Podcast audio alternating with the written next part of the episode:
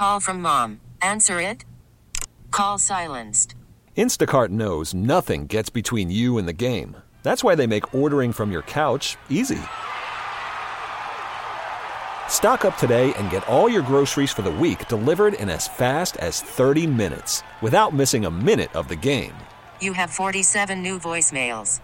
Download the app to get free delivery on your first three orders while supplies last.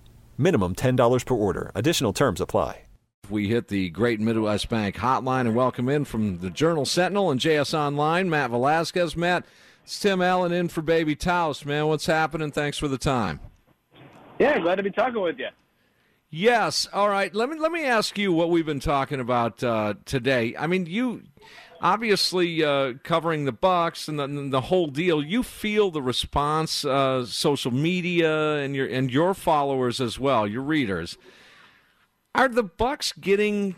Are, are fans giving themselves the en- enjoyment that they should? With a 46 and 8 freight train that are the Milwaukee Bucks, are you getting the sense that it's sort of a wait and see thing, or are you getting some excitement level out of them?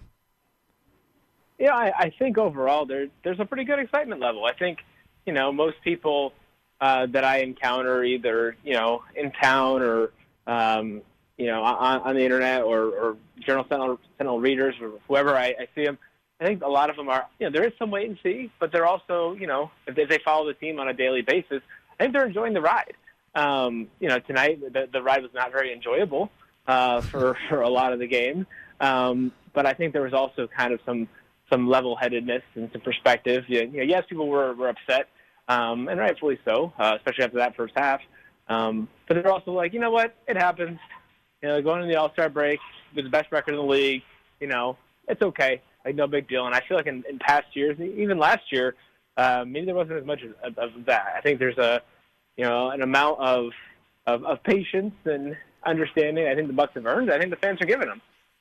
Yeah, and I think sometimes we need to learn how to be a front runner because here in the state of Wisconsin, Matt, it's um, you know we got to go back to 2010 and uh, with the with the Packers, but um, I, I, think it's a little different animal. I mean, I, I, was always jealous looking across the nation, looking at Golden State, looking at even many years ago with with the Bulls doing their thing and the Lakers doing their thing. Sometimes we have to we have to pinch ourselves to realize that gosh the, the bucks could be in that situation as we speak.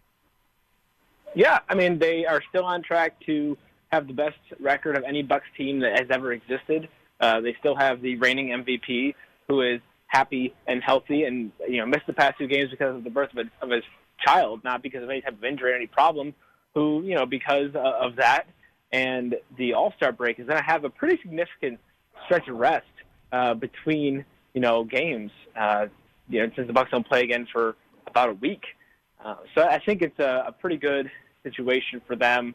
Um, you know, they're obviously doing great. Uh, and yeah, I think there's some adjustment, you know, with every fan base. Whenever your team mm-hmm. uh, that you follow uh, changes course, right? You know, the, the Bucks have been building uh, since that uh, that 15 win season in 2013-14. They've been building. You know, it hasn't always been linear or you know always you know straight up. Um, but they they have been building to this, and they've reached you know the the pinnacle, at least regular season wise.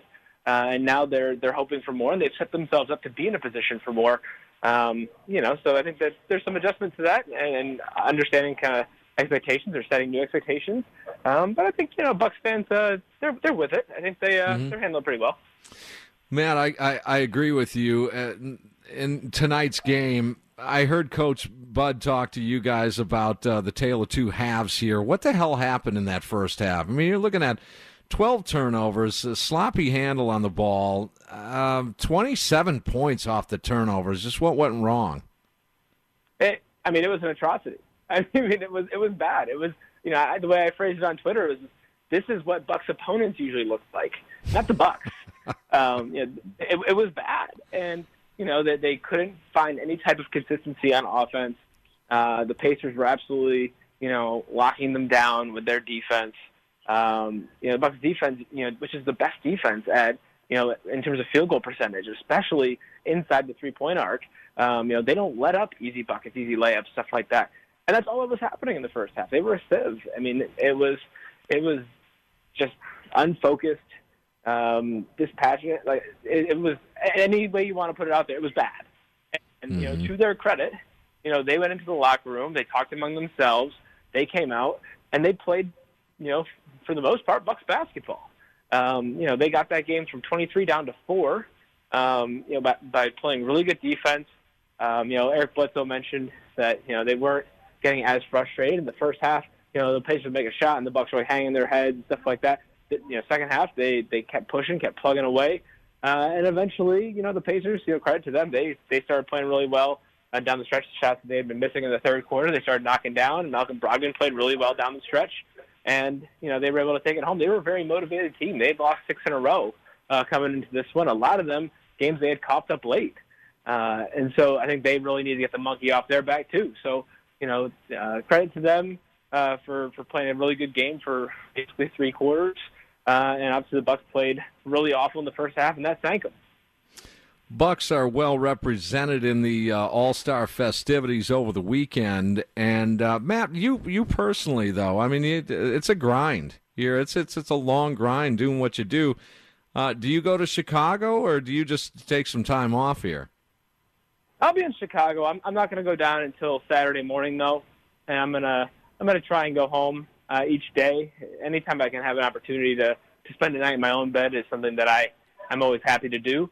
Um, so I'll, I'll go down there Friday. Uh, I'll be there for for the for the morning where they'll have availability for everybody who's doing the All Star Saturday night stuff, and you know both teams will be available that day, um, which will be a zoo, and uh, you know, both teams will practice, and then I'll stick around for you know Khris Middleton in the skills contest, uh, Pat Connaughton in the dunk contest, um, and then I'll, I'll be there on Sunday night for the game. So I'll be I'll be hanging out. Yeah, that's cool. Any uh, anything you want to see Giannis um, and Middleton for that matter, but Giannis uh, more specifically, accomplish in this uh, All Star game? You know, I I wouldn't be surprised to see him gunning for MVP again. I know last year, uh, through probably three quarters of that game, he probably would have been the MVP. He yeah. wanted it, and like he he's not the kind of guy who really is into individual awards, but uh, last year was definitely uh, the exception. He he wanted to be the MVP. Some people have joked that this year he picked a team that would make it more likely for him to be the MVP because uh, at least on paper his team's not as good. Um, but you know, I, I'm interested to see how hard he goes uh, and, and the way that he plays, and obviously you know, he he can do all kinds of incredible things on the court. So you know, given the opportunity to throw down some crazy dunks, I, I'm, I'm hoping to see some fun stuff. Yeah, I'm I'm with you, man. I want to see him get the MVP, and I think that's just another another trophy that uh, is going to be well, it's going to be a big trophy case for Giannis for sure. Matt, always a pleasure. Enjoy the All Star break and, and keep up the good work. All right, we'll do. We'll talk to you soon. You could spend the weekend doing the same old whatever, or you could conquer the weekend in the all new Hyundai Santa Fe. Visit HyundaiUSA.com for more details. Hyundai, there's joy in every journey.